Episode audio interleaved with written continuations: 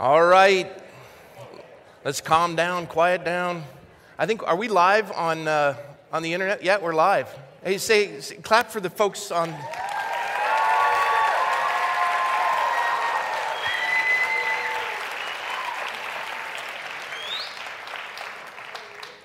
I don't know where you've been throughout the course of the week, but when you walk into this building, you realize you are in the United States of America and there is freedom.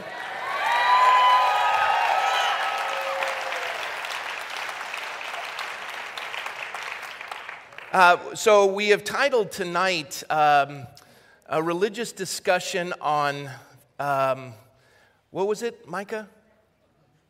A religious discussion on medical procedures. Because that way, uh, YouTube, if you're listening, this is a religious issue. Do not violate our First Amendment.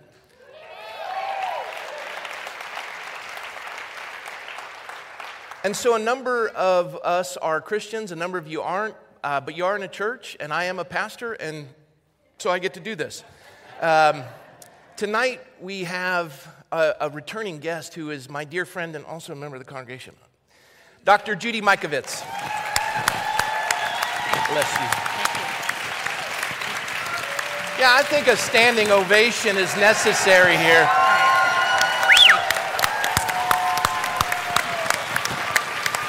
And you can remain standing for Robert or Bobby Kennedy Jr. Hey.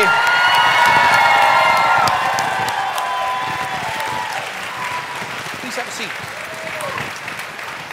So, the format for tonight is uh, real simple. I'm going to have them relax and enjoy themselves. I'm going to ask them a few questions, and then through the course of the evening, uh, we showed you the text number. You could have texted a question. If your question is a doctoral dissertation, it will not be asked. Um, Keep them simple uh, because David is the one reading them, and if he can't understand it, he won't ask it. And he's just a little bit smarter than me, so he's in a lot of trouble. Now, uh, before we begin, uh, you did give a standing ovation, and in a sense, neither of these two need an introduction. But I, I wanted to tell you what's so special for me about tonight. Uh, we had no idea back in April when the governor said that the church was non essential, and I resigned from the city council because I, I, just cannot live with that idea that a governor can declare a church non essential. It just doesn't work that way. That's the First Amendment. And so we've remained open. Uh, we did follow, when we didn't know the severity of the virus, we did follow the CDC standards. Communion for us, as you can see, the sanctuary holds probably about 400 people. We did communion on April 4th. It took us almost three and a half hours because we had 10 seats and we were following CDC standards, just like Costco or anyone else would, but it was the cleanest place in all of California. Somebody would sit down, they'd get up, we'd spray it off. We didn't know the severity of the virus. We are now on, I think, 260 episodes of our live stream that we began to, uh, we had 20 subscribers when we began, not even that. And we wanted to minister to some of our folks who were 65 and older that were shut in during um, the, the concerns over COVID. And now we're over 20,000 subscribers, and we've had amazing guests, and this has taken on a life of its own. And no one would have ever have expected that as we're here tonight, you have a lifelong Democrat, lifelong Republican, and we're completely unified in our desire for freedom.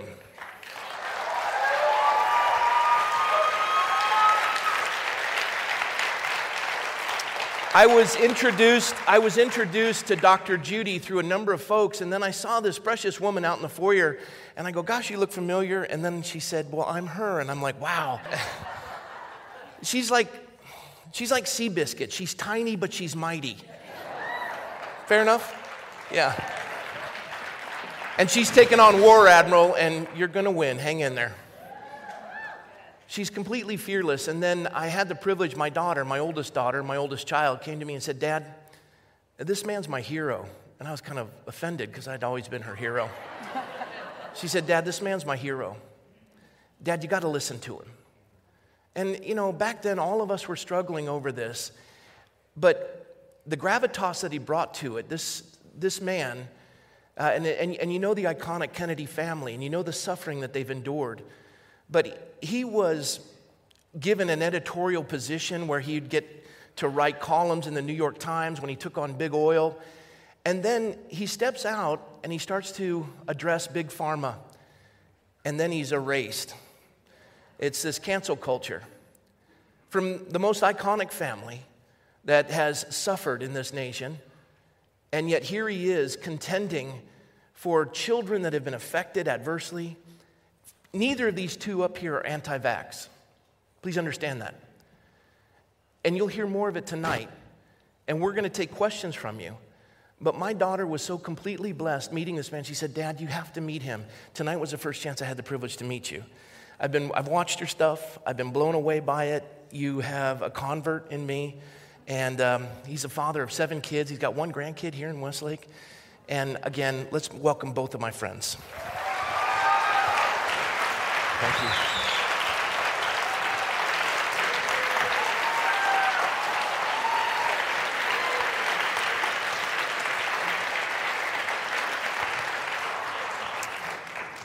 I even put a suit on tonight, but I refused to do a tie because I knew you're going to be East Coasty looking and you're always buttoned up. And I wanted to do kind of in between you and Bobby.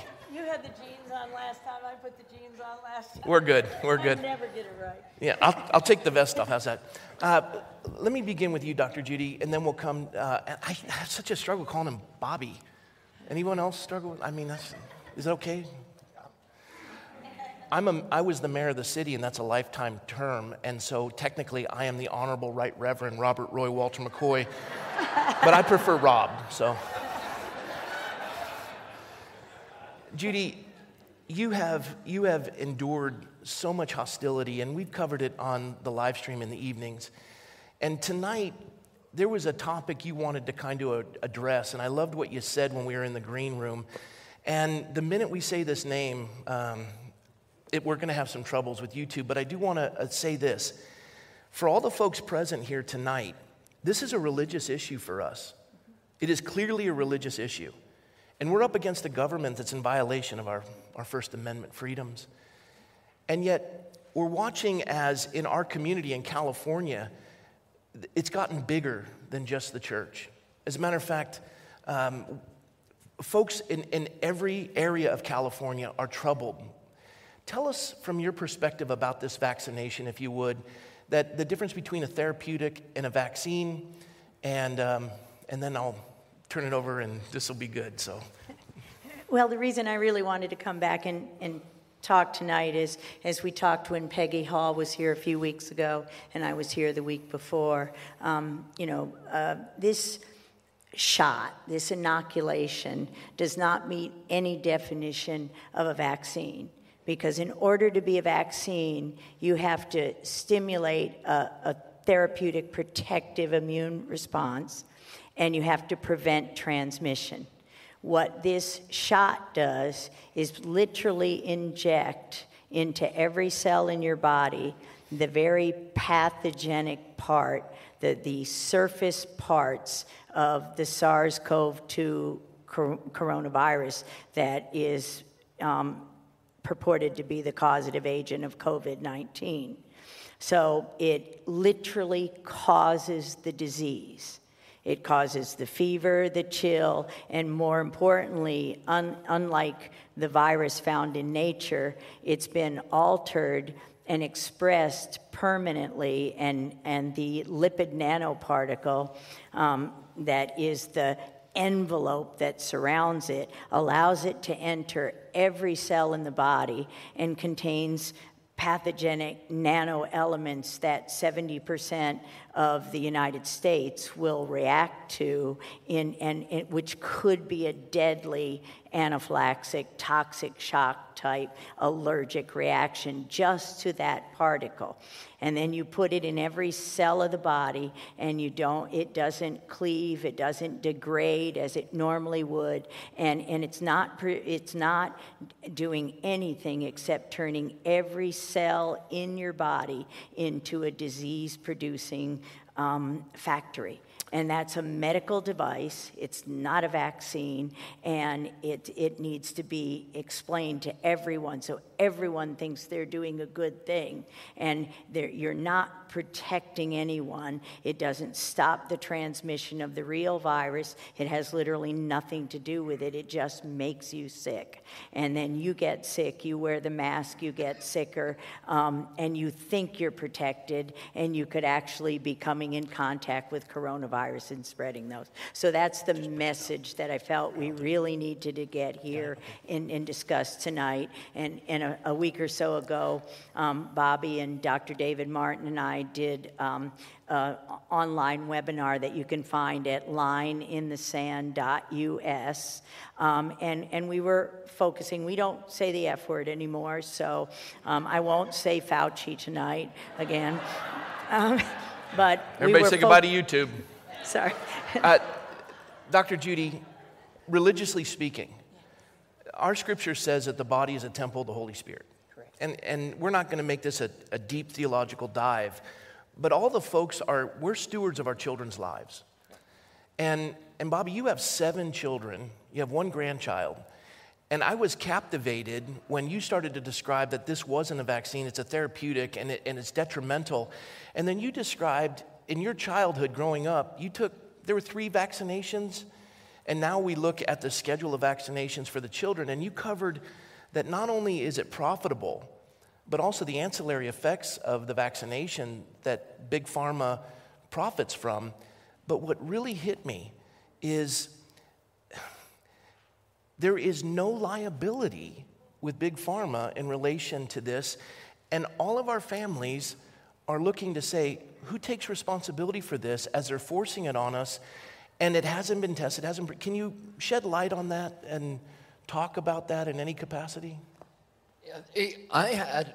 Um, first of all, thank you for having me, and thank you for your courage. And um, you know, in they're thanking me for my courage. Sorry. Um, I, will just tell you a little bit, of, uh, a little bit about the history of the program, of the vaccine program. When I was a kid, I got three vaccines. My children, this generation, now get 72 doses of 16 vaccines. The change happened in 1989. And the reason it happened is in 1980, another vaccine was added to the schedule. It's, oh, it's called the diphtheria, tetanus, and pertussis vaccine, or DTP. It was a very dangerous vaccine. And UCLA, why Wyeth introduced it. UCLA was asked by NIH to do a study of 15,000 children to see. They thought there would be one death in every 15,000, which was a lot more than they were telling the public. They were telling the public one in a million. What they found was that, and we now have their internal documents what they found was that that vaccine was killing or causing severe brain injury in one in every 300 children. Um, and the vaccine was later banned in the United States and banned in Europe. It is still given by Bill Gates to 161 million African children every year. The Danish government did a study in 2017 Nobody, Gates says, my vaccine has saved millions of lives. The Danish government said, you know what? Nobody's actually looked at mortality and health outcomes from this vaccine. And they sent a team down to Guinea Bissau, which is a country in West Africa. And they looked at 30 years of data. And it was the best scientists in the world, the most revered leaders of African vaccinology, and all of them, Peter A. Aaby and Mogensen, and these very famous names, all of them very pro vaccine. And what they found, and they published a study in January of 2017, and they found that girls who got that vaccine were 10 times more likely to die than children who did not get it. The girls were dying of things that nobody had ever associated with the vaccine. They were dying of pneumonia, of bilharzia, of anemia, of malaria. And nobody ever made the connection in 30 years that the only ones who were dying were the ones who got vaccinated. The vaccine was protecting people against diphtheria, tetanus, and pertussis, but it had destroyed their immune systems. So that other diseases found it much easier to invade and destroy their little bodies. And that's the problem, is that none of these studies are ever done. The, the industry, as you pointed out, Reverend, should I call you Reverend? Yeah, I'll call you Bobby if you'll call me Rob. Okay, Rob. what, what the, the industry has two big advantages on every other medical product. One, there's no liability, so you're literally not allowed to sue a vaccine company for injuring you. Number two, and many people don't know this, is they're also exempt from safety testing. So not one of the 72 vaccine doses now mandated for our children has ever been tested against a placebo in preclinical trials.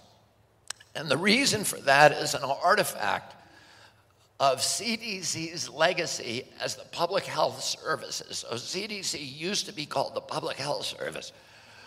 And that predecessor agency to the CDC was a quasi military agency, which is why people at the CDC still have military ranks like Surgeon General and they dress in uniforms. And the vaccine program was initially launched as a national security defense against biological attacks on our country. So they wanted to make sure that if the Russians attacked us with anthrax or some other biological agent, that we could quickly formulate a new vaccine and then deploy it to 200 million Americans with no regulatory impediments. And they knew if they called it a medicine, they'd have to do five years of safety testing. Why five years?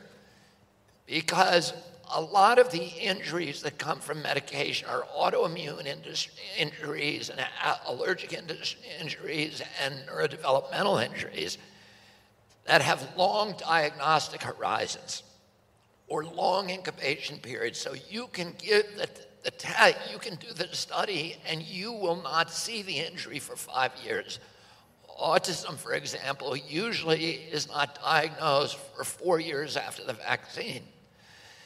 And so they said, we don't want to do five year studies, so here's how we're going to evade it. We're going to call them biologics rather than calling them vaccines.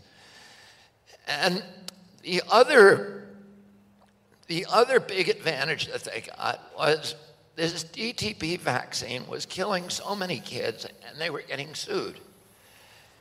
And Wyeth, which was the big company at that time, it's now called Pfizer, went to the Reagan White House and to the Democrats in Congress, including my uncle, Senator Kennedy, Ted Kennedy, who was chair of the health committee at that time. And they said, we are paying $20 in downstream liability for every dollar that we bring in in sales and we're losing our shirts on vaccine, and we're going to stop making all vaccines unless you give us immunity from liability. And what my uncle said, and what Reagan said to him at that time, why don't you make the vaccine safe? and they. And what they said is, and this is a quote vaccines cannot be made safe, they are unavoidably unsafe no matter what we do, we are going to kill and injure a certain number of children. And when they passed this statute in 1986, in the preamble of the statute, it said vaccines are, quote, unavoidably unsafe. And that's what the Supreme Court Bruesewitz case said when that court found upheld the statute. The statute gave them immunity from liability, and suddenly the all the vaccine makers, there's four of them Sanofi, Merck, GlaxoSmithKline, and, and, uh, and Pfizer. They looked around at these new landscapes and they said, Holy cow, now we have a product, we don't have to safety test. That saves $200 million up front. And there's no downstream liability, which is the biggest cost for every medication this is going to be like printing money.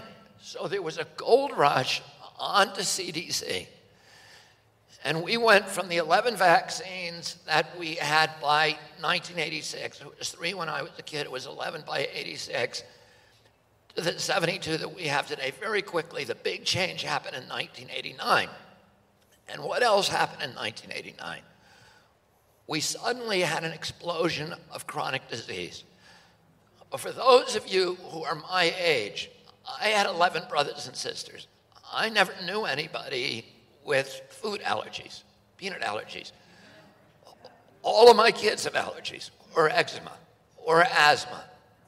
I didn't know anybody with those injuries. We didn't know people. We, you know, I probably had ADHD, but uh, it wasn't common like it is today. Hey, a squirrel. you got it too. oh. so, um, and then autoimmune disease were unknown. I never knew anybody with rheumatoid arthritis or juvenile diabetes or lupus or Crohn's disease or Graves' disease or any of these other. In 1989, those diseases exploded. In fact, Congress said to EPA, tell us what year the autism epidemic began. And EPA came back and said it's a red line, 1989. About 300 different diseases began, became epidemic in 1989. The allergic diseases like peanut allergies, food allergies, eczema, asthma, anaphylaxis, neurodevelopmental diseases, ADD, ADHD, speech delay, language delay, tics. I never heard of tics. Tourette syndrome, never heard of it. Narcolepsy, never heard of it. ASD and autism. Autism went from one in 10,000 people in my generation to one in every 34 kids today, one in every 22 boys born in America now has autism. And, and by the way, you know, CDC used to say in the industry, well, we're just noticing it more. No. Missing autism is like missing a train wreck. And by the way, I grew up in Special Olympics. My family was on the cutting edge, the spear tip of the movement for civil rights for people with intellectual disabilities. When I grew up, they were warehoused and treated with shame. And my aunt Eunice Shriver had those, because of her and because of my uncle, President Kennedy, all of those institutions were closed down. And, we, and those people who were locked there, who have intellectual disabilities, were given rights of human beings. My aunt, and 1964, started Camp Shriver, and I worked in there from when I was eight years old um, until, well, I worked there my whole life. But I, I would go and work as a hugger and a coach on the weekend. She was seven minutes from our house in Bethesda in Rockville, Maryland. And she turned that into Special Olympics the year that my dad was killed in 1968. I worked, or because of our, my family's legacy with intellectual disabilities, I spent 200 hours at Wassaic Home for the Retarded when I was in high school. I never saw a child with autism. We never saw anybody in Special Olympics with autism. And by the way, we prided ourselves on being able to accommodate every child, even children who were essentially in a vegetative state we had games that we had devised for them to put them on a, uh, on a seat and let them push a beanbag onto the floor, and everybody would cheer. We never saw a child with autism. We couldn't have handled it. The violence, the kicking, the biting, on the kids with head banging, and you know the, the terrible, debilitating gut aches. We never saw children like that. And those kids finally appeared around 1995. They were injured in 89, beginning in 89 from the mercury and the aluminum and vaccines, and they began appearing in the mid 90s. And, you know, uh, to this day, I have never met anybody with full blown autism my age. If autism was always with us, where are all the 66 year old men with diapers and football helmets walking around the mall, headbanging, nonverbal, non toilet trained, stimming. You will never see somebody like that. Hmm. They're all of our children. And by the way, genes do not cause epidemics. You need an environmental toxin. Tony Fauci's job, by the way, all of these diseases that suddenly became epidemic in 1989, all of every one of them, all of the diseases I mentioned to you, they are all listed on the manufacturer's inserts for those 72 vaccines as vaccine side effects, every one of them. Why are they listed there? Because the only way that you can sue a vaccine company under VICA is if you can show that they knew of an injury and they failed to list it on their manufacturer's insert. So they list autism. They say it doesn't happen, but where it really counts, they write it down because they know it. They know the connection is there and they know they don't want to get sued. And so these companies went from making $100 million a year selling vaccines when I was a kid to making $60 billion today. Plus, $48 billion that Anthony Fauci has committed to the, his COVID enterprise. But they are making 500 billion selling the EpiPens, the albuterol inhalers, the Adderall, the Ritalin, the anti-seizure medication, the Prozac, all of the medications that are required to treat the chronic diseases that they cause with their vaccines. Well, if you got if you got measles, I got measles when I was a kid. I am a measles survivor. It's a miracle. and there were nine of us who got it at the same time. And it was a week off of school and watching TV and having fun. And the, the, what is the cure for measles, the treatment? Vitamin A and chicken soup. You can't patent either one of them. But if you, one in three or 400 kids, get seizure on that vaccine, now you got a lifetime customer. Every disease, every one of these childhood diseases are, or rashes, mumps, measles, pertussis, um, uh, chickenpox, that are treated by these vaccines are all self limiting, they're all treatable.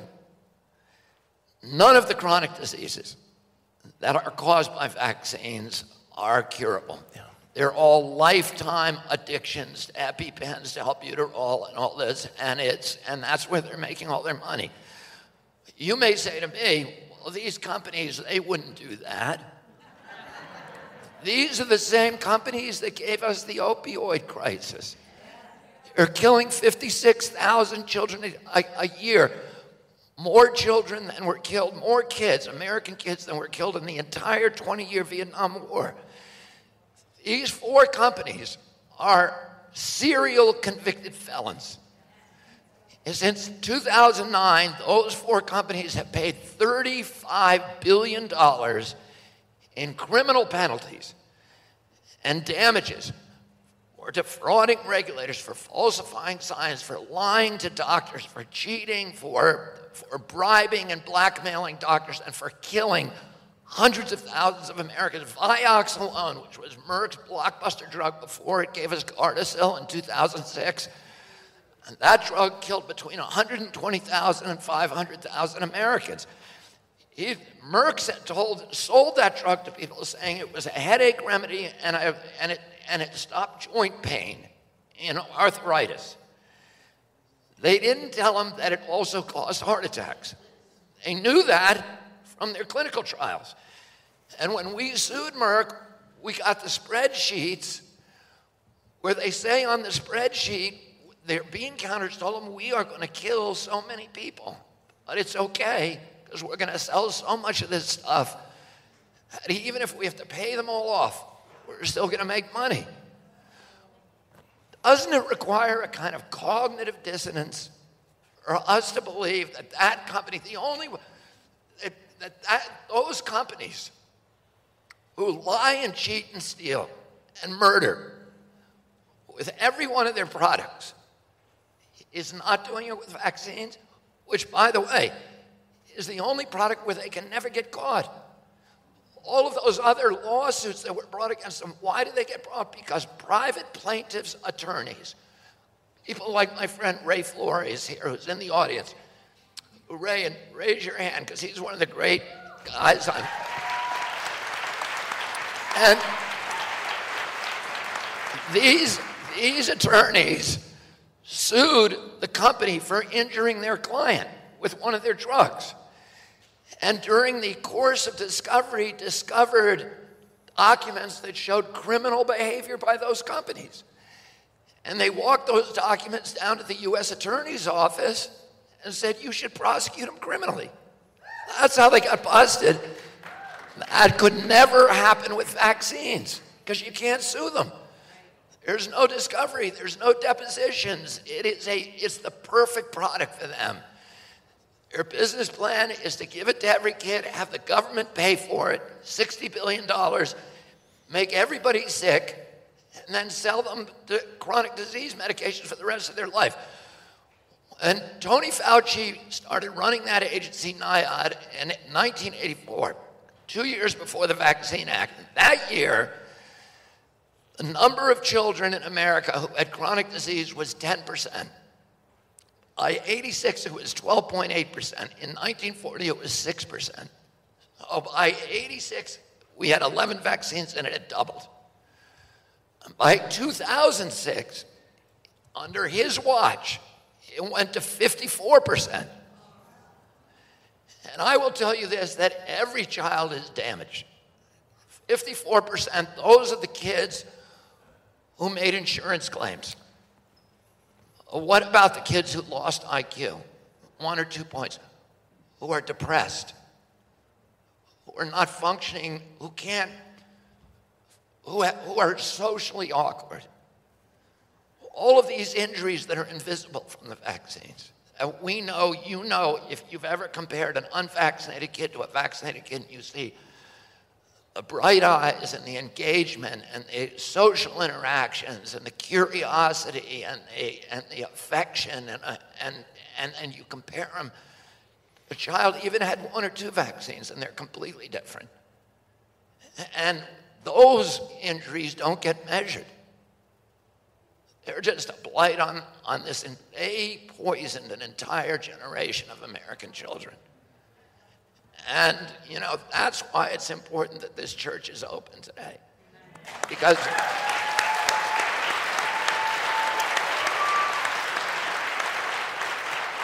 We need, you know, people get subsumed in the orthodoxy. What Tony Fauci is, is, he is, he is, he is not a scientist. He's a high priest of a religion. And you have to embrace with blind faith that the heretics have to be silenced, they have to be burned at the stake. They cannot be listened to because what they're saying is dangerous. And what he is doing is evil, and we need a spiritual fire to overcome what he is doing to our country. Can I? Yeah, no, no, I, I got this. I, that's precious. Thank you.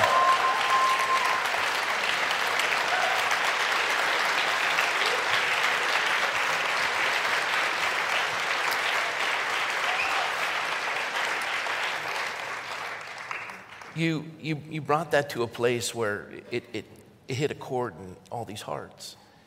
And you come from a family of 11 kids, you have seven yourself. You describe what's happened to an entire generation We've heard you, Dr. Judy, speak about what they've done. And many of us are aware that even with the vaccines themselves, for us, which is unconscionable, they use fetal tissue. To what extent the idea is they dismiss you and they gas lamp you and they tell you that you don't know what you're talking about. But the more we do our studies, and it used to be we were on the fringe, but now you see rooms getting filled because we're starting to realize we've been duped. What I wanted to to point out and, and ask if you guys wanted to elaborate on is you brought in a metaphysical declaration. We're talking about good and evil. Our children, from our perspective, We're stewards of their lives, or gifts from God, and we're accountable to Him. And governments, from our perspective, are judged.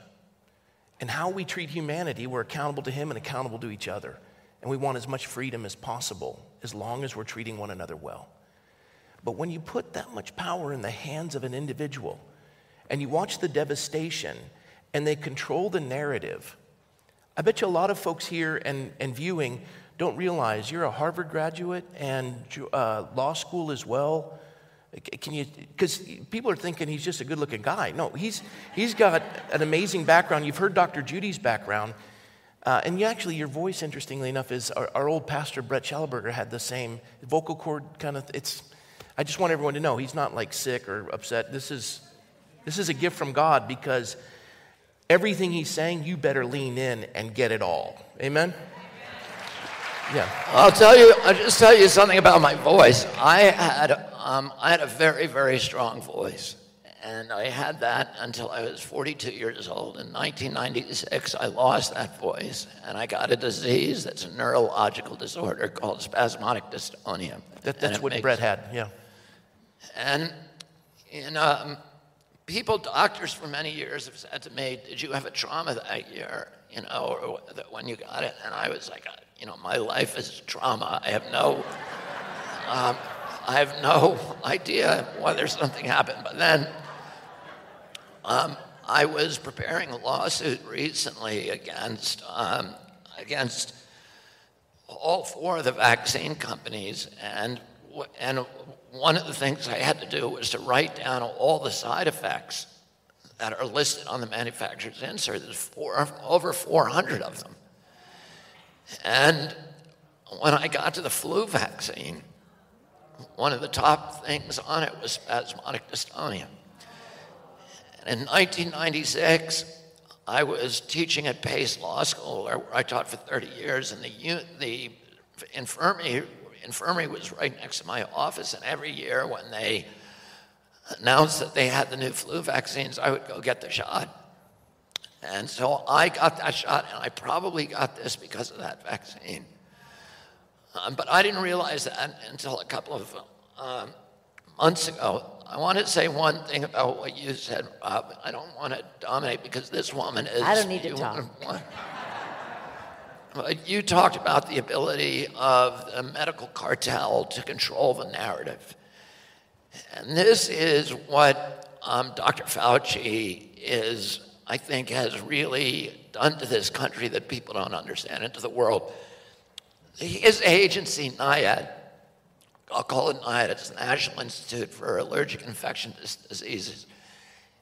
It was a backwater when he came in there in 1986. Why? Because infectious disease mortalities had virtually disappeared in our country.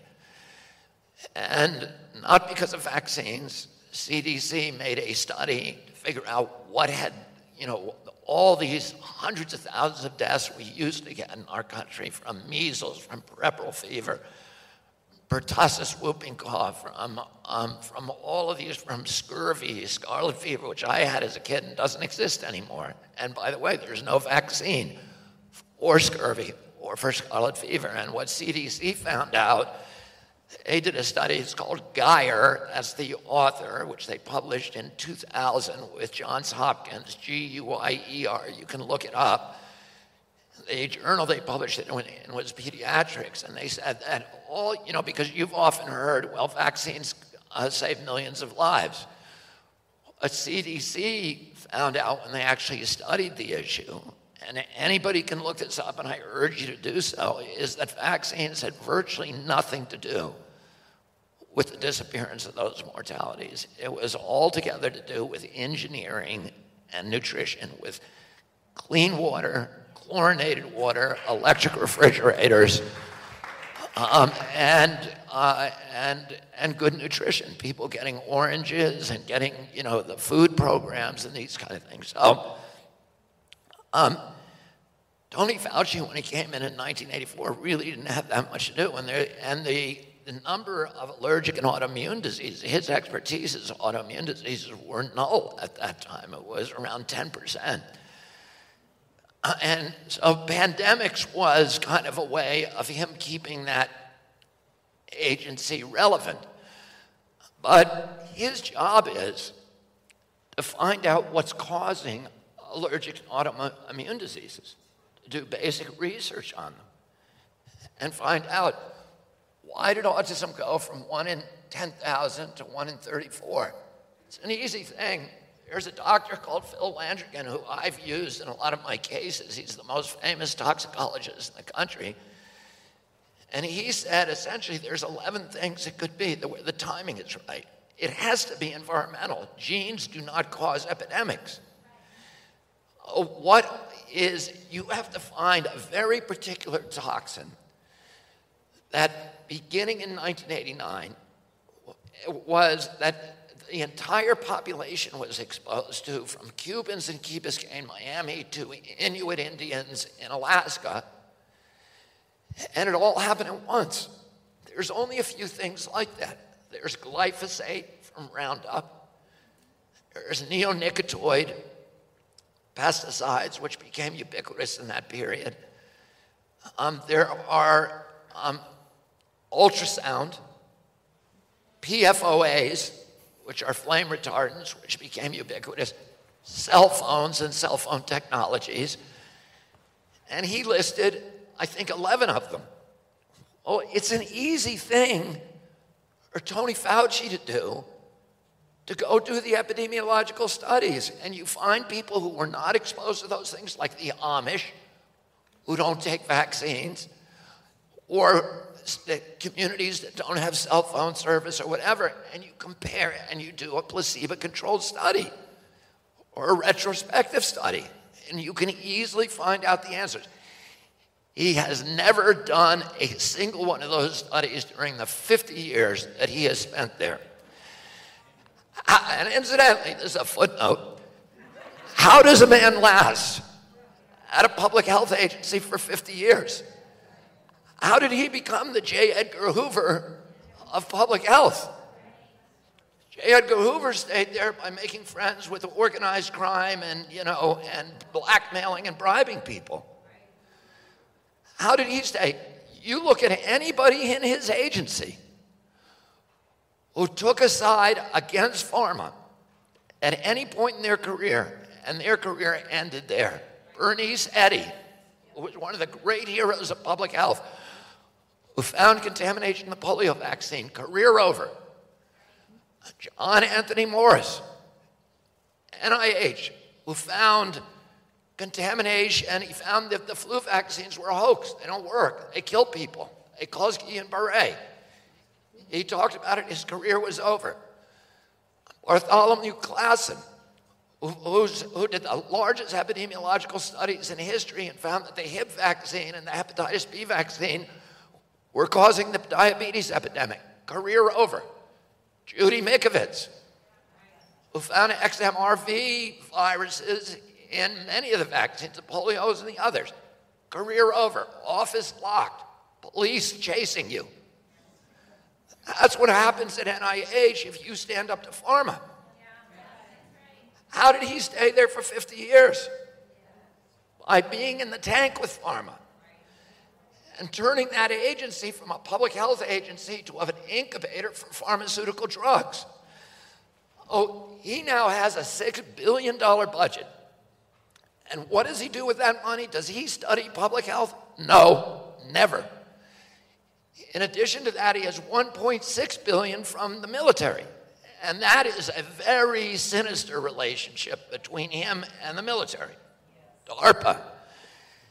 And then he coordinates his giving with Bill Gates, who's the other big funder in the world, and with the four pharmaceutical companies. And they all do it together. And what can he do with that money? I'll tell you what he does. He's created an army of what he calls principal investigators, or PIs. These are the doctors and scientists who get grants from his agency every year. And they run the departments in your local hospital. And they conduct clinical studies for him. And he gives them a clinical study, and they enroll patients to test his new drugs. And each patient, that PI would get $15,000 for.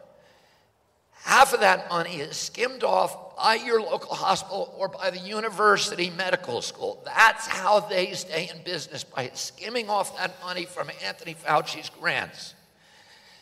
And they completely rely on his grants every year. Every medical school in this country, every one of these local hospitals is taking money from him, and the people who are taking it are the heads of the department. So, when, when, if there is a scientist who says, I got a great idea, I'm going to try to study the links between vaccines and autism. Nobody's ever done it before. What do you think is going to happen to that guy? Hey, where did he go? Did anyone see him? Not, uh, number one, he's not going to get any funding. Number two, the head of his department at the medical school is going to get a call saying, You stop that maniac, or we are going to ruin your whole program and we're going to shut down your university. He can ruin any scientist on earth. He has 10,000 of these PIs all around.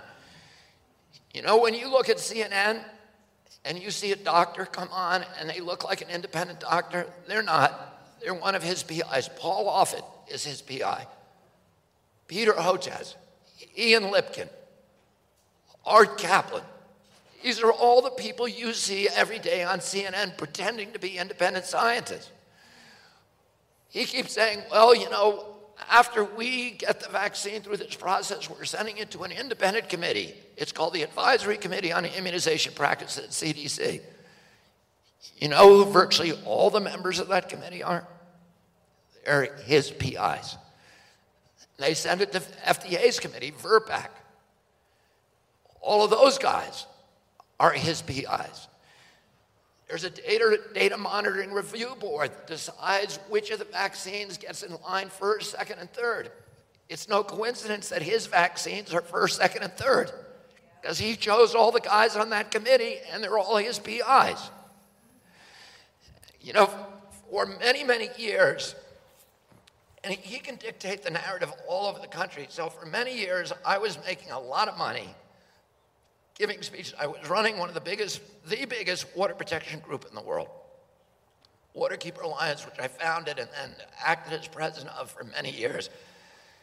And I was getting 60 paid speeches a year from universities and some from corporations. I was doing about 240 speeches a year, and I was making money on a lot of them. And when I started doing the vaccine work, all of my speeches got canceled.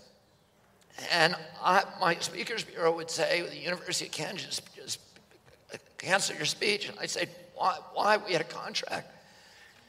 They said they got calls from the local hospital, from the local health um, uh, departments, from all of these. Those are all Fauci's PIs. When you see a guy like Ken Stoller in this state or Bob Sears being investigated by the medical board, Who's on that medical board? Who's going to take the license away from these doctors who are the only doctors in this state who will treat vaccine injuries? It's Tony Fauci's PI. So he is the most powerful man ever in public health.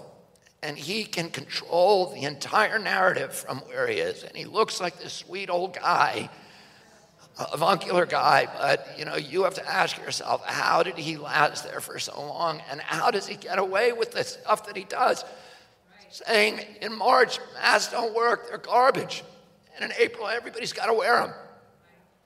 You know, if I, he says, if, if I were sick, I would take hydroxychloroquine. And then a month later, nobody's allowed to take it and all this other crazy stuff that he gets away with of, you know, remdesivir, which is absolutely worthless, making that standard of care and killing people. Prolonging this pandemic. I'm making sure that we do not, he has spent $48 billion on vaccines. How much has he spent on antivirals? 1.48, and almost all of that went to remdesivir. 1.48 billion his drug that he developed with the Chinese and Bill Gates. It doesn't work, but he made that the standard of care. And the, the off patent drugs that were threatening vaccines, if, if hydroxychloroquine works, which it does, and if ivermectin works, which it definitely does, he legally cannot get emergency use authorization for any vaccines because if there's an approved drug that works against it, you cannot get emergency use authorization. So he had to kill hydroxychloroquine. He had to kill ivermectin. And why is it that the Amer- America, which has supposedly the best healthcare system in the world, has the worst health outcomes from this pandemic? Because we have a maniac who is prolonging the pandemic by by ending the accessibility of drugs that could actually save people's lives. Funnel us all into that chute, into the slaughterhouse, you know, of, of his vaccines. And I don't know whether the vaccines are going to end up good or bad. You have to look at each one individually, but I can tell you there are remedies out there that we ought to be using and we ought to be getting to people these hydrocortical steroids, Pepcid, um, um, methylprednisone. Budesonide is what I use. Yeah. And, I survived. and all of these other ones that were, and we ought to be telling black Americans, you need to load up on 10,000 units of vitamin D a day. Yeah. And, and all these other, you know, things that we should be doing to protect public health. Instead, he has turned that agency into an incubator for the pharmaceutical industry so that between 2009 and 2016, virtually every drug that was approved by FDA came out of his shop. And it comes out of his shop, and he's allowed to get the patent on it. And NIAID owns, I think, 2,200 patents. He owns patents himself. He can collect $150,000 a year on every patent he owns from every drug that he's worked on. And the people who work for him, he has six employees at NIAID who are each filed patents for the Moderna vaccine. So these are his buddies who are now getting $150,000 payoffs from Moderna, and they're the ones who are supposed to be regulating the industry, but they're making money on it. The foxes It are doesn't watching make the much hen house. sense. Yeah, guarding it. I, I, I was intrigued because in the green room, he said, What's going to be the format? And, and I said, We can do an opening statement. He goes, No, no, uh, questions would be better. I asked him one question, and he gave an opening statement. I loved it. it everything you shared so blessed everybody. Amen?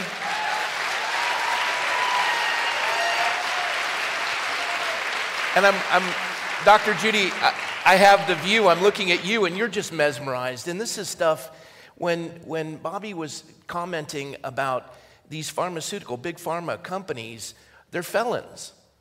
And, and then he talked about anyone who stands in opposition to Fauci gets annihilated or, you know, their entire career destroyed.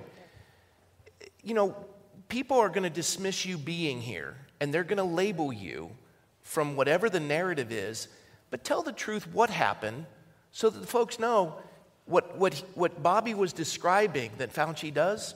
Tell them what, how he did that to you.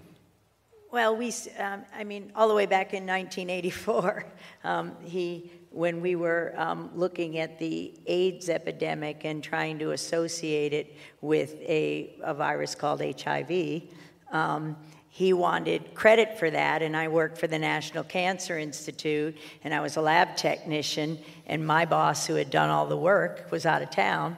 So he called up with the head of, with one of the heads of the NCI, Rob, Robert Gallo, they got on the phone to me, and I'm maybe 20, I'm 25 years old.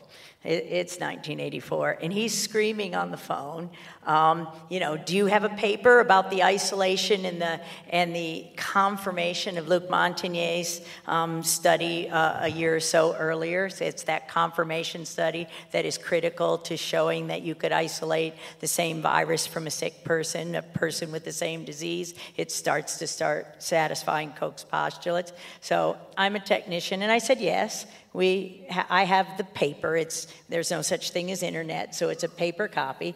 Uh, and he said, "Give us a copy." And I said, "No, thank you. I can't do that. It's unethical." And he said, "I'll have your job." And I'm, I, I probably uttered a few expl- expletives, but um, I don't We'll care. forgive you. I, I didn't. I didn't care because um, I, I just lost an earlier job a year or so earlier. I was riffed by um, President Ronald Reagan, who was going to reduce the size of the federal government, and I had spoken out about doing large-scale production of the first disease-causing human retrovirus that caused cancer, and literally manufacturing it in, in a plant with pregnant women when we didn't know anything about the safety protocol, the aerosolization, nothing else. I'm using a huge centrifuge called a K centrifuge, which aerosolizes things. And I'm like, no, can't do that. We wrote a letter to the Washington Post, and you know, Bob Gallo and Tony Fauci are like, send us the virus, send us the material. We're just kids, we're hired guns. And so we said, no, we can't do that. That's unethical. And back, and, and I lost my job three weeks late. You know, a year later, I'm working for Dr. Ruscetti. We confirm Luc Montagnier's work. We isolate this virus from the saliva and blood of men with the disease, uh, the same men that that Luc Montagnier had. And and Tony Fauci couldn't do it because they had fired Frank Ruscetti with Bob Gallo for getting too much credit. So he gets on the phone and he screams at me, and Frank Ruscetti's out of town. And I'm not an author on the paper because I don't have a PhD. I'm a technician.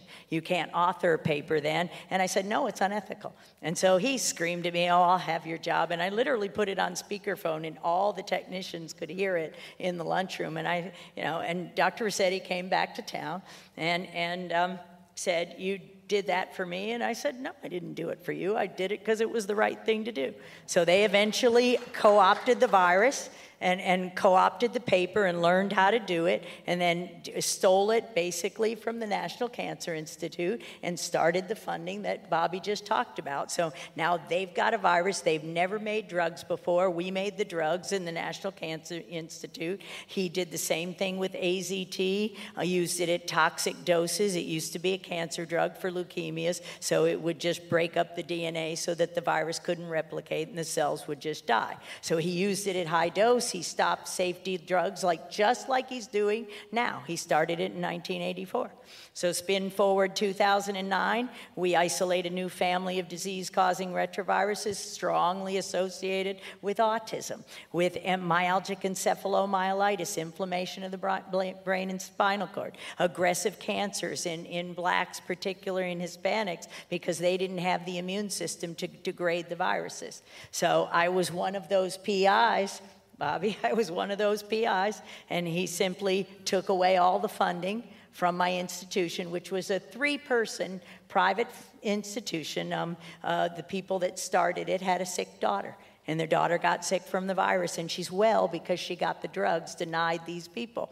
Well they let these they called these women crazy said they didn't have any kind of disease that they were just they called it chronic fatigue syndrome. And you know in america in the 80s and 90s nothing worse than being tired. We worked 24 7 we were athletes you know you can't be tired. Oh you're lazy as you wrote in the foreword of, of, um, of plague of corruption a brilliant foreword bobby wrote for the foreword. Um, um, you know, it was like they, oh, women were becoming CEOs of companies. Oh, they just can't take a man's world. I mean, talk misogyny, you know. So, you know, I'm trying to keep my words clean here. I, I, know Susan wherever you are. so, Tell me anyway, what you want to so, say, and I'll say it. So well, and so I'm I'm here. So in 2009, we published the paper to great fanfare. We satisfy postulates. We isolate the virus. We show the people who are infected. And in the next year or so, as the study goes on, the, the National Cancer Institute has a special meeting, invitation only meeting, four months before the paper's published. And they're not going to lose another virus. They're not going to lose a bunch of money. They're not going to lose the credit. So they hold this invitation only meeting and basically say, oh my God, you mean all those viruses, all those sequences we saw in the 80s were real? Contaminating. Anytime you grow a vaccine, a live viral vaccine in an animal, tell, animal cell, whether it be chicken, monkey, cat, mouse, bird, dog, cow, oh my God, pig, everything that's in those shots. They're the manufacturing plants, the cell lines. You forgot, the, ba- you forgot bats. That, yes, and the aborted fetal tissue. Yes, Bass. we did the Bassomatic. Anyway, the aborted fetal tissue. So somehow Francis Collins said, no, it's no problem, just two weeks ago. It's no problem to have the aborted fetal tissue. Those are cell lines we made in the, in the 60s. Yeah, 62, 63. You know how long they've been in, in, our labs contaminated? Do you know how many bat viruses are in the Vero monkey kidney cells that are in your polio vaccines? That's where you're manufactured. You know, why did Tony Fauci get those Vero monkey kidney cells from Fort Detrick and send them over to China? Everybody told me, Dr. Mikovits, you can just buy those at ATCC because there are repositories of clean cell lines. Well, he couldn't do that because you wouldn't have all those coronaviruses in those. We'd been, we'd been isolating those things. They were contaminated with XMRVs. They went right to China, and they'll just keep pulling out the strain du jour until we stop this plague of corruption that is COVID 19. Never another flu shot, never another shot, not anything, no masks. And you'll see healthy people walking around just like, and no test. You know, nobody here is sick just like Rob, you know, said three weeks ago. You know, yeah, we might sniffle, sniffle, cough, cough, but don't get a test and there's no COVID in this place. And that's the way, you know, because it's a.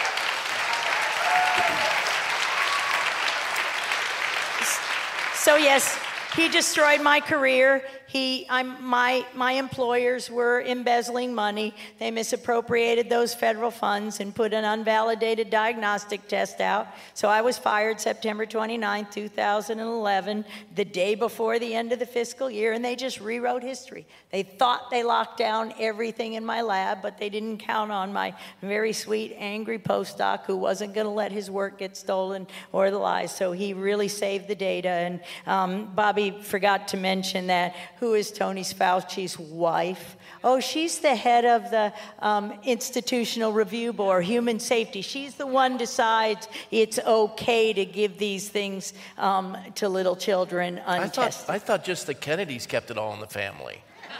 I'm just kidding. That was a so, joke. So this and so. Go ahead. I'm sorry.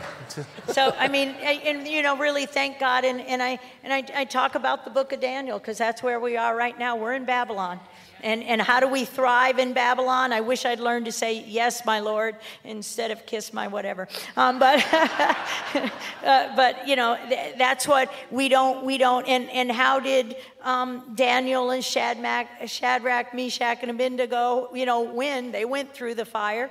Um, well, they refused to eat their food.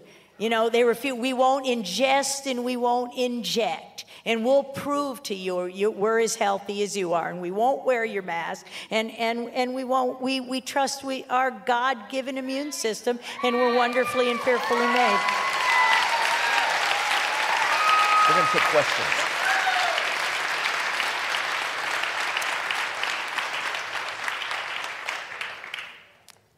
Uh, we're going to take questions now, and I, I, understand we've got quite a few of them. Um, and, and, as we prepare for that, let me just say this that um, you're, you're canceled by Fauci, as, as Bobby pointed out, in, in their attempt. And then here, the, the most iconic, and I, and I made light of it, but really the most iconic family in America. And this family has suffered for the sake of the nation. And regardless of your political beliefs, that's the reality. And, and as, as you see this, and he's, he's embraced by America when he contends with certain aspects, but the power of going after Big Pharma is probably one of the most iconic names and iconic people in America. You know, they'll, they'll shut the video down. But the power is you're not just a name, you are an educated attorney. Uh, he's a pit bull. And, and I, I'm grateful for that because he is taking this fight. And I will, I'm going to say to Christendom, specifically Protestant Christendom, Catholics have educated their children to put them in the public square, the ecclesia. law degrees, engaging in the political process. Every member of that, this iconic family, in some capacity, have served their nation. And I would say for all of us, educate our children so that they can contend for the voiceless. This is a profound man and woman who have used, their, used their knowledge to engage the public square. And we're here tonight because they're defending this freedom. Thank you.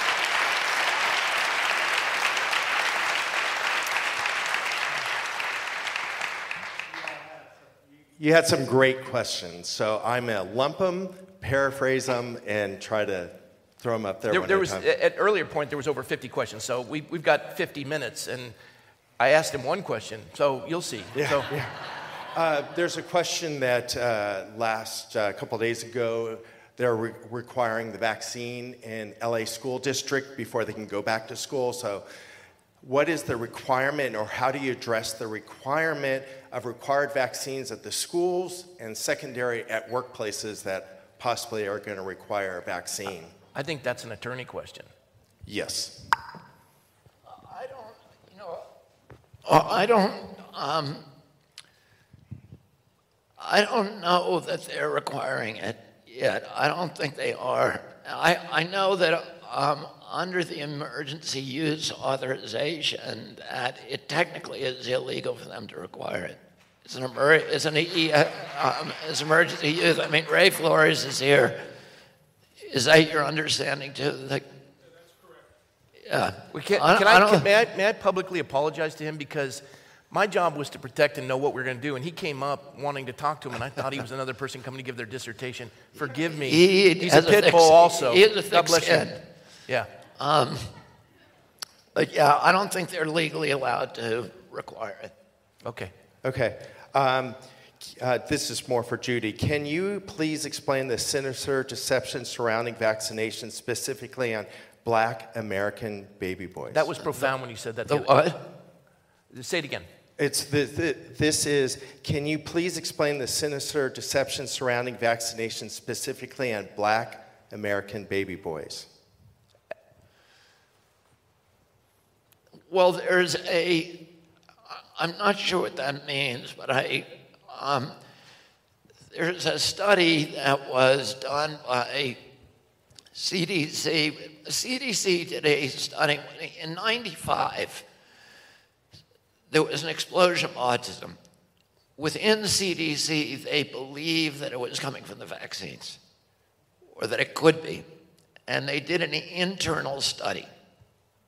And they brought in a guy called Thomas Verstraeten, who was a, um, a Belgian researcher, epidemiologist, and they allowed him access to the Vaccine Safety Data Link, which is the biggest repository for vaccine information in the world. It has all of the, for the top nine HMOs, it has the medical records for 9 million people, including all of their vaccine records down to batch and lot number and all of their medical claims. And so you can look in that VSD and you can find the answer to any question you want by doing a cluster analysis. So they have no excuse for not doing these studies because they have all the data they need to tell which of these injuries is being caused by the vaccine, but they won't let anybody in there. And they let in the, this team of epidemiologists, an in house team of three epidemiologists, including the head of the vaccine branch, Frank DeStefano, because they really were curious. They wanted to know if it was the mercury, they thought it was the mercury in the vaccines that was causing autism. And they looked at children who received the hepatitis B vaccine during the first 30 days of life and they compared it to a couple hundred thousand children who did not receive it, who received it later or not at all. And when they first ran the data, the first number that came back was 1,135% greater chance of getting an autism diagnosis if you got that vaccine in the first 30 days of life. And they knew right then what was causing the autism epidemic. Just for that's called a relative risk of 11.35. the relative risk for smoking a pack of cigarettes a day for 10, 20 years and getting lung cancer is 10. A relative risk of two is considered causation as long as there's biological plausibility. Um, but so they knew at that time, beyond any shadow of any doubt, that they were causing the autism epidemic. And they had an emergency secret meeting off CDC campus because they didn't want it to be um, susceptible to freedom information requests. And they got all the vaccine companies and all the big PIs. They got 52 people and all the people from the agencies, and they hid out for two days in a Methodist retreat center on the wooded banks of the Chattahoochee River in Norcross, Georgia. It's called Simpsonwood Retreat House. And for the first day, they talked about how definitive the study was, and they recognized that they had caused autism epidemic. The second day, they talk about how they're going to hide it from the American people. And the, what they decided to do was to, they thought they could not look at American data anymore, so they went to Denmark, and there was an anomaly over there that allowed them to cheat. Uh, they thought, and they were looking at the thimerosal vaccine, the mercury vaccine, but they thought that the MMR vaccine was clean because it didn't have mercury in it. And they knew that a lot of mothers believed the MMR vaccine was causing autism. And they believed that by studying the MMR vaccine alone, isolating it from the other vaccines, and studying it alone, they could exonerate that vaccine and they could use that to exonerate all the vaccines. So they did a study where they just isolated the MMR vaccine and they looked at children in Georgia, which is where CDC's headquarters was. And they had five scientists on it who were their top scientists. And what they found was when the data came back, is they found that children who got the MMR vaccine, black boys, who got the MMR vaccine on time, which means under 36 months of age, under three years, had 336% higher chance of getting autism uh, diagnosis than black boys and uh, children who did not get it on time. And why do black boys, why are they susceptible? As it turns out, blacks have a much more robust immune system than whites. We now know this because there's a guy called Andrew Pollard who's on their side, and he works for the Mayo Clinic, and he's done these studies. And what he's found out is that blacks only need half of the antigen that whites do. So if you're trying to immunize black from measles, if you're trying to immunize a, a white person, you need to give a certain amount of the measles virus to them the dead virus or the live virus. Uh, for a black, they'll get the same immune response if they get half that amount. What does that mean? That means if you double what they need, you're going to push their, their immune system over the cliff and you're going to get an autoimmune reaction because it's going to hype it, it's going to supercharge it. And the body of those black boys is going to begin to attack their own body, thinking that it is a foreign invader. And that's what happened. And, and, and now we know that, you know, we should not be giving black people the same vaccine schedule that's given to whites because their immune system is better than ours. And because it's better, because it's more robust, it has a much more supercharged response. And the, the, the vaccines that we're giving them are, are overloading them and causing autoimmunity. Did you want to add to that? Yeah, it's Judy? just, a, he got it perfect. It's a scientific term called patho, pathogenic priming or antibody dependent enhancement.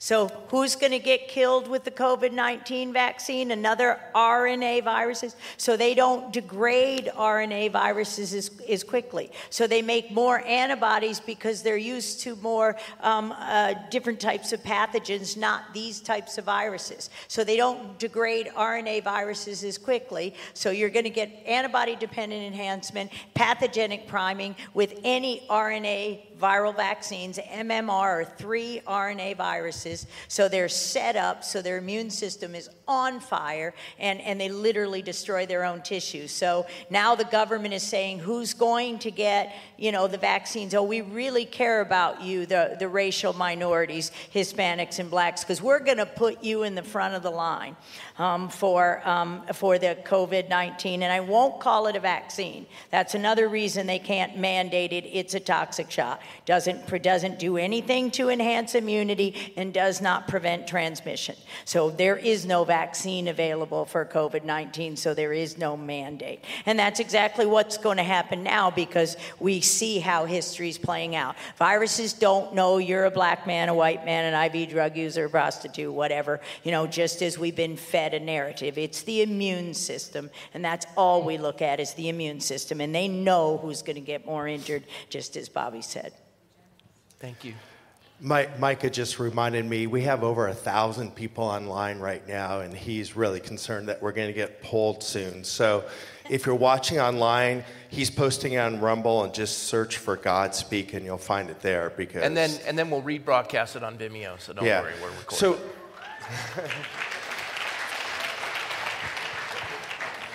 So, with that in mind, uh, can you comment? Uh, A, oh. oh, sorry. no, go ahead. We're listening. No, I can do two things no, at once. Okay, I know you can. With that in mind, can you comment on censorship and getting your message out? And today's environment, is this going to continue to be pulled? How do we get the message out if there's This is censorship? their question or yours? This is a combination of three questions together. Okay. So censorship. Uh, I mean, I think the most alarming thing to me about what's happening now is the censorship. I got removed three weeks ago from Instagram, which was kind of my biggest, um, uh, you know, my biggest group. I had, uh, I was, I was getting between, uh, I was getting 10,000 new followers um, every one to three days, and um, and even when they were throttling me and they shut me down now. So, but they're, you know, they're shutting down everybody, and they're they're they're shutting you down. They say it's for because of vaccine misinformation. Nobody has ever shown me a single statement that I've made that is erroneous. The term vaccine misinformation has nothing to do with truth or you know or falsehood. It has to do with it, it, they use that term as a euphemism to describe any statement that departs from the official pronouncements. And so it's really, you know, we're living in a, really uh, Orwellian kind of Kafkaesque universe now, um, where it has nothing to do with truth. It's just um, whatever the, uh, you know, the medical cartel wants. If you disagree with them, you are going to be silenced. You, um, no, nobody will debate you. Uh, you'll be put in a box. We, you know, our way around this right now is we have a, um, a journal, a daily journal called The Defender at Children's Health Defense, where we try to put on all the relevant news that people need to be reading. And, you know, we are, we are scrupulously fact checked. We have scientists and doctors who are working for us who make sure that everything we put on there is true and, and rigorously, rigorously fact checked. So we're trying to weaponize information for our followers. You can go there because you know there's a lot of rumors and there's a lot of conspiracy theorists on our side. And it's very important that when we talk about issues that we um, that we're accurate and precise because they want to catch us in a lie. They want to catch us saying something that we, we don't have the facts to support.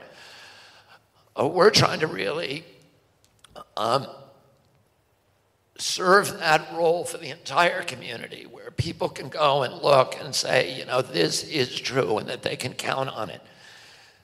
Why are they censoring us? They're censoring us because censorship, freedom of speech, is the most important right. And by the way, when our forebears wrote the Constitution and gave us that right to freedom of speech, they weren't trying to protect popular speech. They weren't trying to protect speech that agreed with everybody that nobody would be in disagreement with. They were specifically trying to protect unpopular speech, and particularly speech that challenged the government. And that's what they were after. And in fact, all of the rights are given to us not so that, you know, for times, uh, for easy times or times that are, you know, not in crisis. They're rights because they're rights during a crisis. And that's when they're important. We don't care if there's no crisis and nobody's trying to shut you up. The only time you need that right is when it is a crisis and people are trying to silence you. And the reason freedom of speech is so important is every tyrant knows this, and George Orwell said this, and Franz Kafka said this, and Aldous Huxley said, said this, and all of the people who were thinking about tyranny said this. That when a tyrant wants to, to take away all your rights, the first thing he's got to do is take away freedom of speech. You know, all the freedoms are under attack right now. The freedom of worship, they're shutting down churches, they're taking away exemptions, religious exemptions, which we've had for 100 years. Um, property rights are under attack. They're shutting down businesses. They're, they're telling you the, the jury trial is under attack. They've banned jury trials if a vaccine company injures you. We have a Seventh Amendment right. It says no person may abridge the right of an American citizen to a trial by his peers in case or controversy exceeding $25. That's the Seventh Amendment of the Constitution. Gone. We don't have a right to a jury trial if a vaccine company injures you. Your property rights are gone. Your due process rights are gone. Listen, if somebody, if, if Tony Fauci can show that masks prevent transmission, so when you use them, your neighbor's not going to get sick, and I would say you have a moral obligation to use that mask. Tony Fauci never did that. Tony Fauci said in March, masks don't work. And in April, he said everybody's got to wear them. He didn't cite a scientific study. Now, we have a process under the United States Constitution if government wants to pass a law. If there's an emergency, you can have an emergency proclamation for two weeks. Then you got to do due process at some point. What does that look like? It's called notice and comment rulemaking. The, here's how it works the government proposes the rule, they publish it. Here's the rule. And along with it, they publish an environmental impact statement and a regulatory impact statement and an economic impact statement saying, here's what the rule is going to cost, here's the cost it's going to impose, here's the injury it's going to cause, here are the bad things it's going to avert.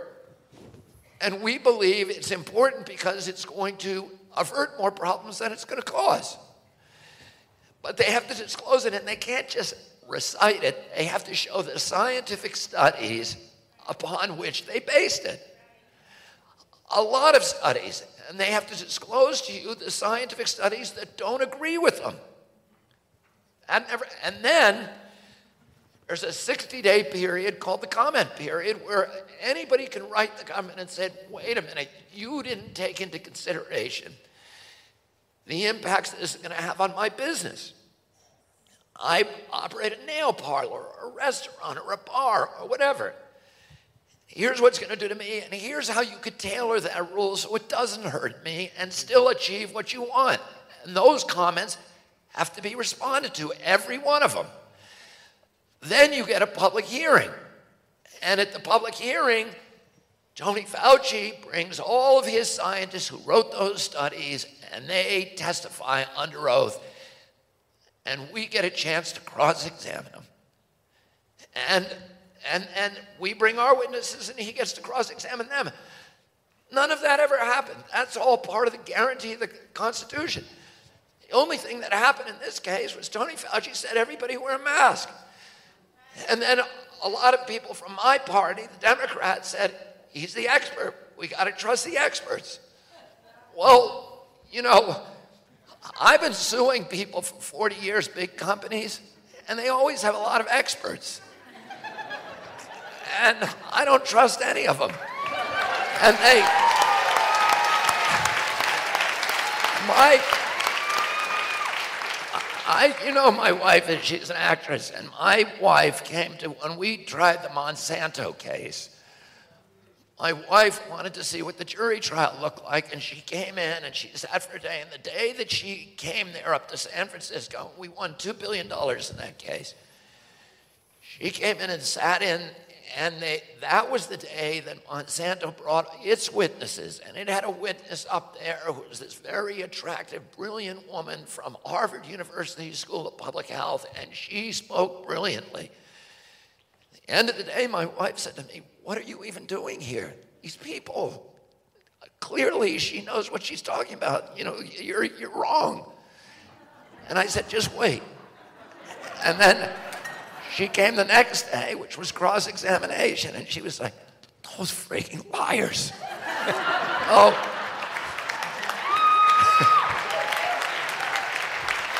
oh, there's no such thing as trusting the experts. There's different experts say different things. And you know, my uncle, President Kennedy, had profound respect for expertise.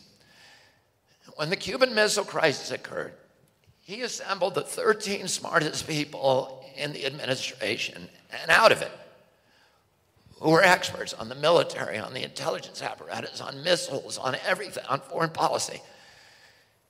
In that room, there were only two men who said we should not bomb Castro and we should not invade Cuba my father and Robert McNamara. Everybody else in there wanted to invade or bomb. We now know that the Russian missile emplacements were fully armed with hot warheads and that the Russian gun commanders who were running each of those missile emplacements had an independent launch authority that they could launch those missiles if they felt themselves under attack without consulting any commander. If we had invaded them, there would have been a full scale nuclear exchange. And we didn't know at that time about nuclear winter, but the only people that would have survived that would be South Sea Islanders who could survive on mollusks. The rest of us would all be dead. And the reason that didn't happen is because my uncle did not trust the experts. He believed them, he listened to them, and then he said, I want to see the aerial photos myself. And he talked to a lot of other people. And then he made up his mind about what's right for our country and right for humanity. Mm. And that never, you cannot turn government over to medical experts Amen. or war experts or anybody else. Um, I, we'll get to the next question. I want to add, because I haven't been a contributor, I've just been sitting here. I, wanted to add that in regards to censorship, uh, I, I, gave a sermon on Sunday and I read a text. And uh, I, somebody told me that one of the reporters, I don't know who it was, they, they said, well, Rob did know somebody from the uh, breach of the Capitol, Dr. Simone Gold. Apparently, she was one listed. Well, the text I'm reading was Thursday morning. I'm just reading it. But had they come into the church and did their homework and investigated, they'd realize that that wasn't known until later. And, and I just think about the laziness of reporters and the willingness to just yield to the narrative instead of do your work and protect the American people. You have a question? You, we're going to switch to always what we do with the live oh, and by, real, real quick, by the way, Simone Gold hasn't, there's no charges brought up or anything like that. She's just one of the people that was in there. Okay, where were we? you've, you've all dealt with the evils of big pharmaceuticals. Do you see any hope or any chink in the armor that you see going forward that there's a possibility that uh, can start making an inroad to some change?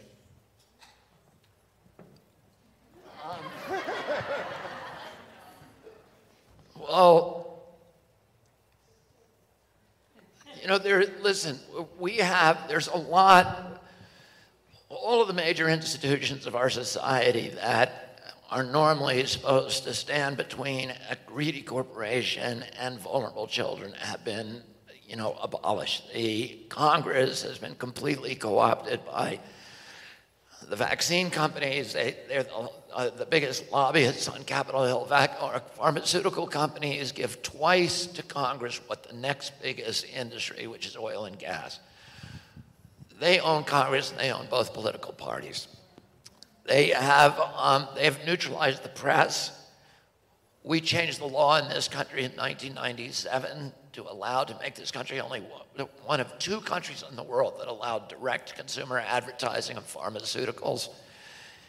And it changed the entire dynamic of the news so that they, you know, they, the pharmaceutical companies are now, now own the news channels. They, uh, Anderson Cooper is sponsored by Pfizer. They brag about it. Lester Holt is sponsored by Merck.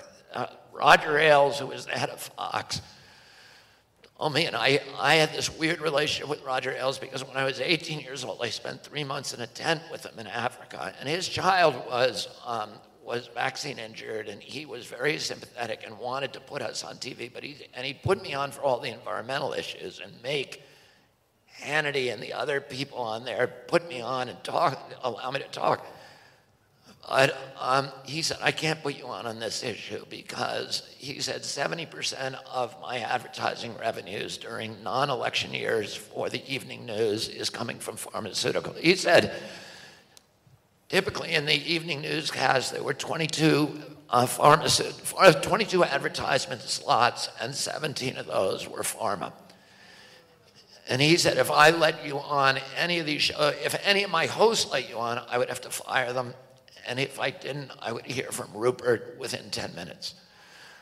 Oh, all of them have been completely neutralized because we changed that law in 97. The only other country that allows this to happen is New Zealand, and we have the highest, um, you know, we take three, more, three times more pharmaceuticals than anybody in the world. We pay the highest prices for it, and pharmaceutical drugs are now the third biggest killer of Americans after cancer and heart attacks it hasn't made us healthier. It's made us, we are, have the worst health outcomes of the 76 richest countries in the world. We have the worst health outcomes, the highest infant mortality rates, the, all of our health outcomes. And it's mainly because we have turned our country over to pharmaceutical advertisers and to Tony Fauci. And, and so um, all of the, and then, you know, the, the, the lawyers, are mainly also sidelined and the judges because of the Vaccine Act.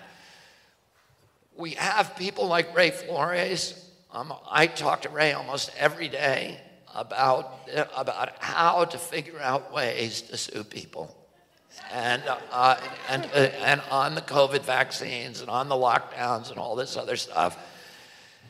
And we're figuring out ways to do it. We have a group of about 25 lawyers from countries all over the world, and we meet together and we conspire together, and we're on the phone and on secure lines every single day, looking at the evidence, looking at the science, talking to science, and figuring out how to sue people. So uh, I do think we're going to figure out ways to do this.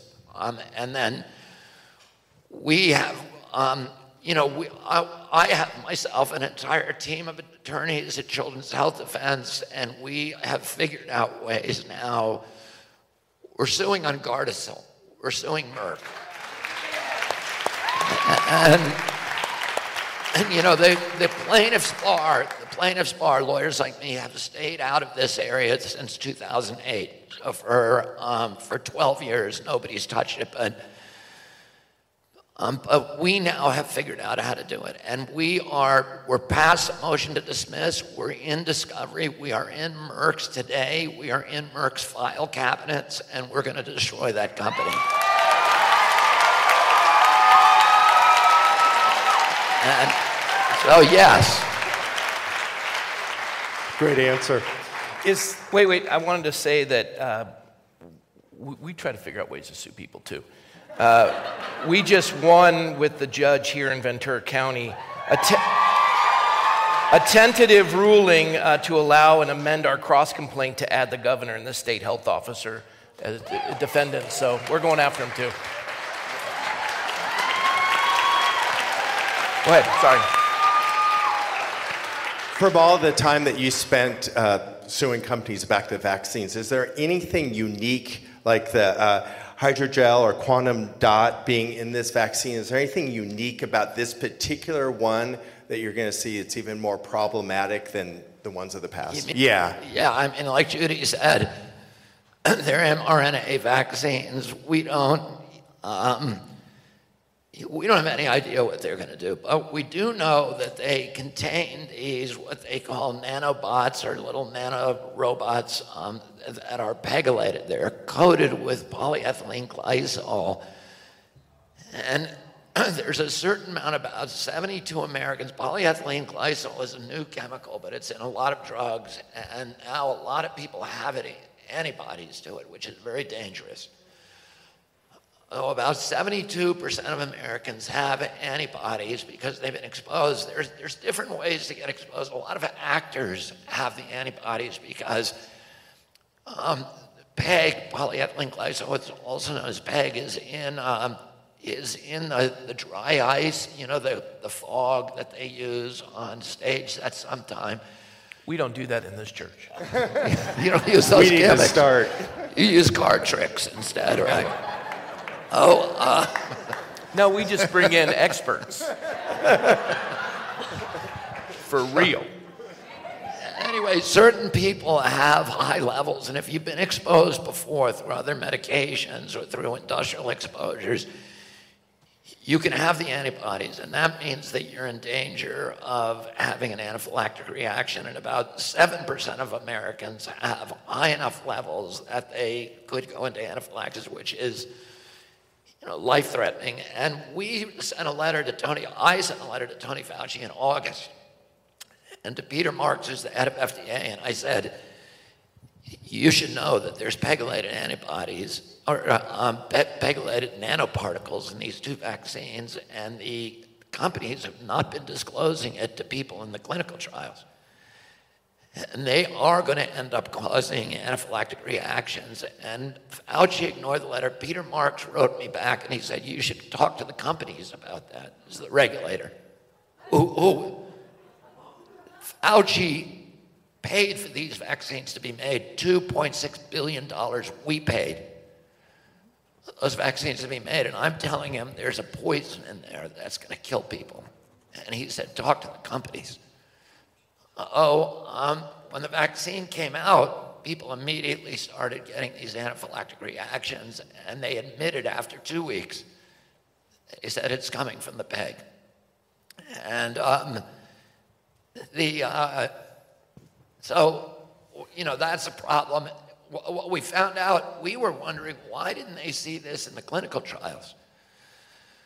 They gave it to 22,000 people, and as it turns out, the companies knew about it, and they told people in the clinical trials if you've ever had an allergic reaction to anything, you're not allowed in the trials. So they excluded them. They were testing the vaccine on a group of people that did not look like the people that they're going to give the vaccine to. And when they started giving it indiscriminately to the public, they immediately started dropping people. Can, uh, this was one that was asked earlier. Uh, Maybe if it is, it might be one of the questions uh, that you have, but it was, um, can you comment, and I'm going to go to you, Dr. Judy, can you comment on Kary Mullis and the PCR test? Uh, yeah, Kary Mullis is the um, uh, late Kary Mullis is the doctor who invented um, P- the PCR test. Um, it a- and um, he said himself, and, and we know it's not a clinical diagnostic. You're basically amplifying a fragment of the genomic material, a fragment of the RNA, not at all the entire virus. It doesn't say anything about clinical disease, it doesn't say anything about viral load. Um, we have hundreds of um, family members of coronaviruses we've been exposed to throughout the generations. Um, you know, and and this is um, you know it's it's fraud. It's not a diagnostic test. It, they know it's not a diagnostic test. You're walking around saying people are cases because you amplified and everything about it is wrong. So you've amplified a, a tiny piece of the pathogen called it the entire virus. Nothing has it's never been sequenced pulled from a human with the disease for a virus to be causative for the disease, the person has to be sick, and nobody's sick, and they just call them asymptomatic carriers. So everything about the PCR test is fraud. So I said it in the beginning nobody in this church is sick, uh, uh, and, and nobody has COVID, and nobody tests positive. There are no cases. Why? Because you're smart enough not to get that test. Just say no. I was in the airport sitting next to my wife, six feet from anyone else except for my wife. I have my mask down. Kid comes by and says, Don't you know the rules? Your mask's supposed to be up. And I'm thinking, Okay, Carl, COVID, Carl. Um, and I, I said, What about the vaccine? He goes, Even the vaccine, you still aren't going to be. And I thought, Young man, what do you want to do? Walk around with a muzzle all your life? This is really what they're scaring people to do. And this poor kid is one of their useful Let's go to the next question. There's a lot of young mothers in the audience, and I'm going to try to lump all the questions into one. Uh, mother was asking during pregnancy, can you pass on the toxins from vaccines that you've been taking in the past? And the follow on question is if child has started to receive vaccines, say the, all the ones that are before three years old, should they stop, or what's your recommendations going forward on? The vaccines that you would I wouldn't with. say your recommendations as much as your thoughts. What would yes. you do? Since we're not, I'm not a practicing physician. I make the, I make the drugs, but um, yeah, stop right now. Never get another shot. Just every, every single shot can be the shot that literally ends life as you knew it. So, um, you know, we're, we, we have a lot of technological advances. We can, we can use a lot of natural healing, energetic healing, all kinds of natural therapies um, to detox to some level.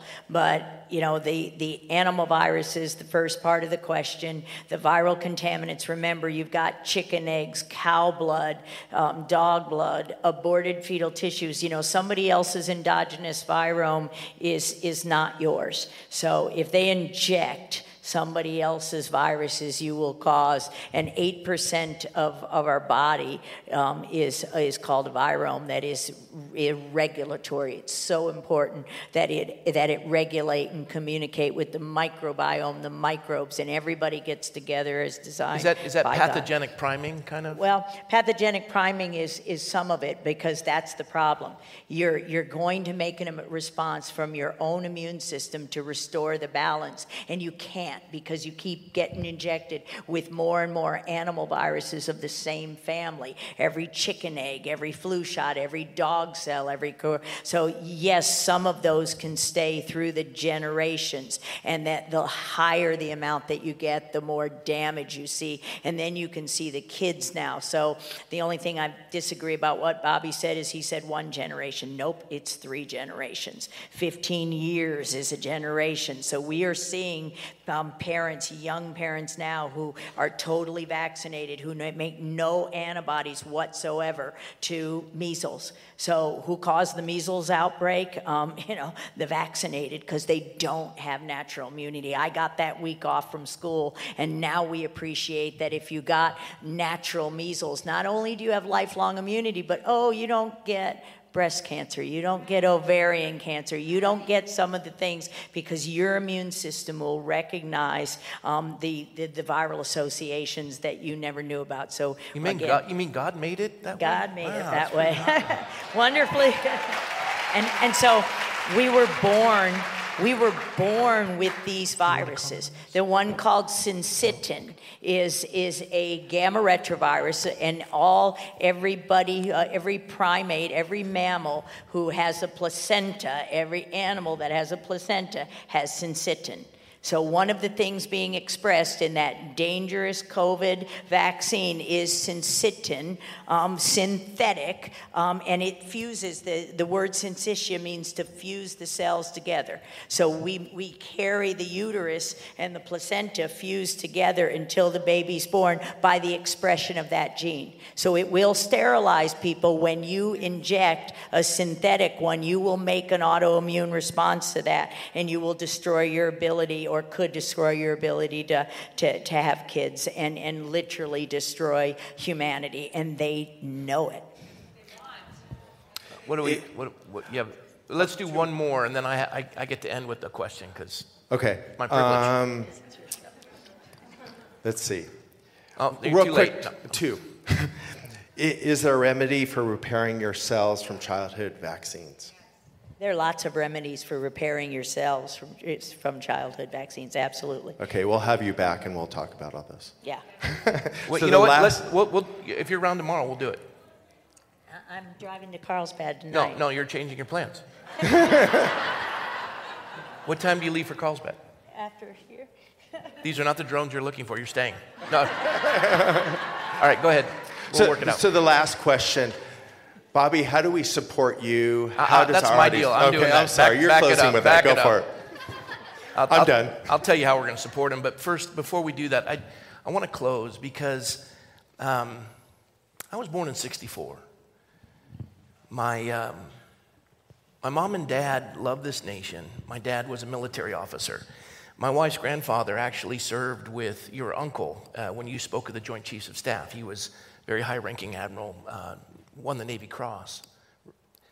And your family has been instrumental. And your uncle, when he entered in, he, he, was, he was an outsider.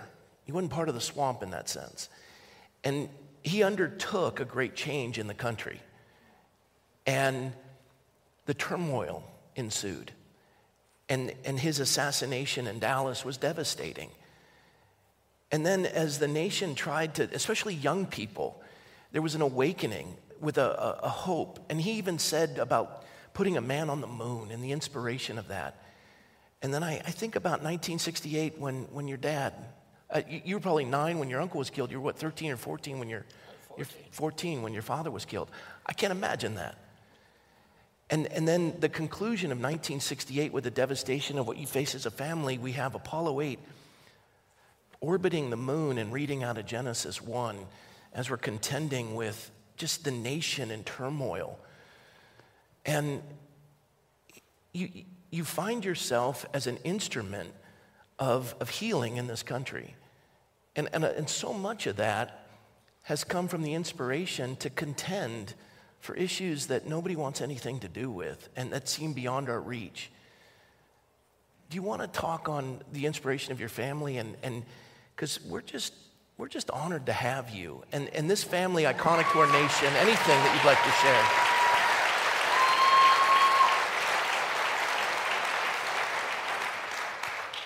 Well, um, you know, somebody asked me the other day about how um, I maintain my, you know, I didn't, didn't suffer from burnout, um, from, uh, you know, getting kind of multiple losses that year.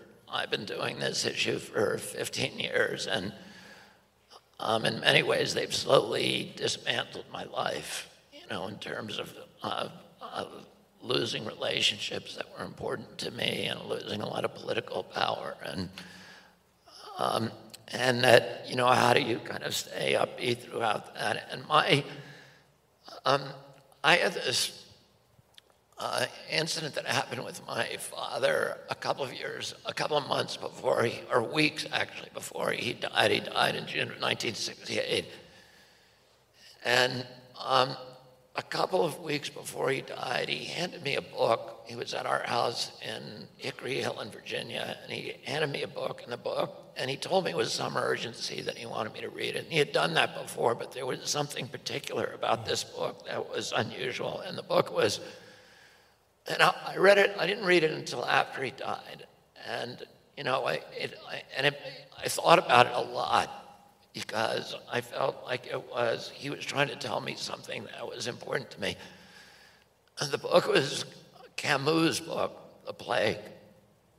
And it was a, um, it's a, it's a story of a, of a plague, of, a, of an epidemic in North Africa that is, and that has affected a, a city that is quarantined.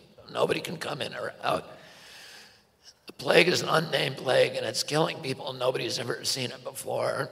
And the story is about a doctor who begins the, the book. he's in his apartment and he's wondering what he should do. And he doesn't know how to help anybody. Nobody knows how to cure it. And he knows that if he goes out, he's probably going to catch it and die. And so he's struggling with the issue of, well, whether he should go out. And he ends up going out and just comforting people.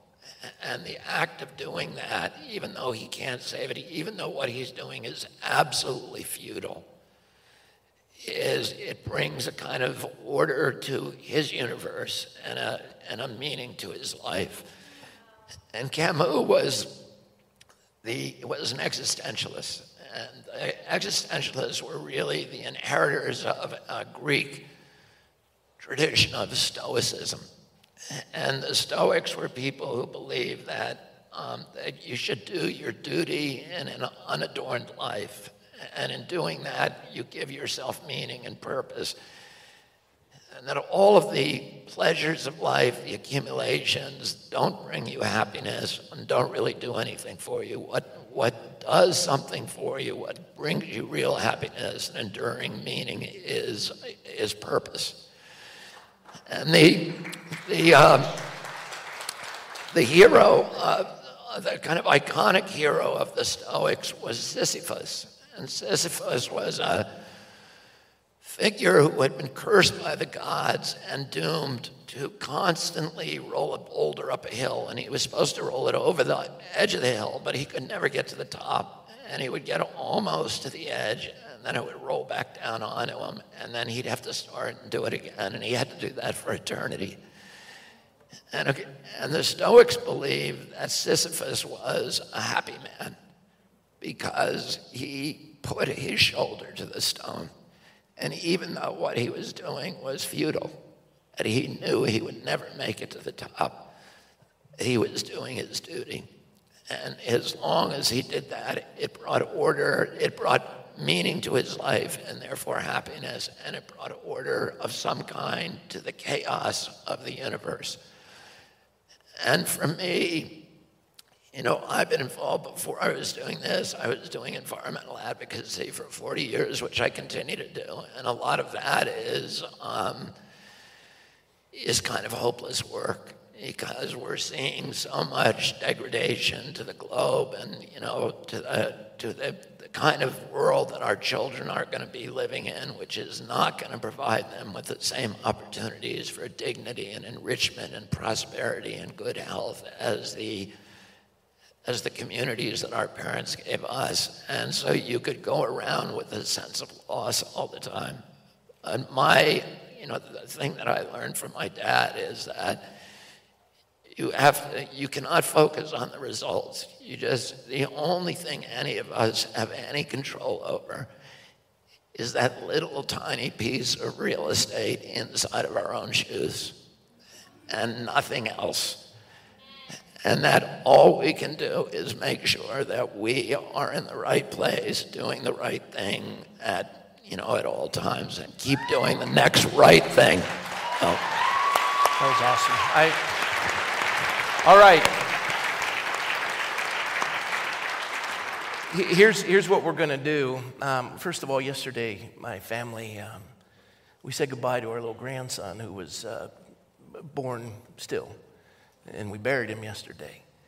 And, but what you just described, this is a world of hurt and pain. And if, if, if anyone has the right to say they're a victim and to quit, it'd be your family. But to the contrary, the generational inspiration and what you just shared, anyone who's given up on this country, stop it. If this man can rise to this level and this woman with what they faced and endured, and they're contending on behalf of your children and your families, it's time all of us start doing the same. Thank you. Now, you stay put. Now, while we're standing in adoration and gratitude, let's see how thankful we are. I never ask for a dime. I never have. I don't ask for money. I don't pass an offering bag. I've never made it about money, never about this church. But I will say, on behalf of these two, we're going to give them an honorarium. We always do. But whatever's in that offering box in the back goes to your work. We're always going to take care of you, but goes to your work tonight. Oh, now you're clapping a little softer. I'm thinking, let's. And then, uh, amen. And then, in addition, how can they support your ongoing work? Please go to Children's Health Defense and join up. And that's all. And then, you know, follow us on The Defender, which is a magazine, and we will give you assignments and, uh, you know, you can push the rock up the hill. Now, would you stand so we can bless you guys? Let's thank Dr. Judy and Bobby Kennedy Jr. for coming. Thank you so much. It was an honor. Thank you. Thank you. Now, uh, they've got places to go. She's got to go to Carlsbad. He's busier than a one arm wallpaper hanger. So uh, I'm going to walk down the center aisle. Don't grab on him. Don't give him hassle. We're just going to walk back. You can wave at him, but we got to get back there. And please give generously, and I'm going to get these guys fed and on their way. So come on, let's go.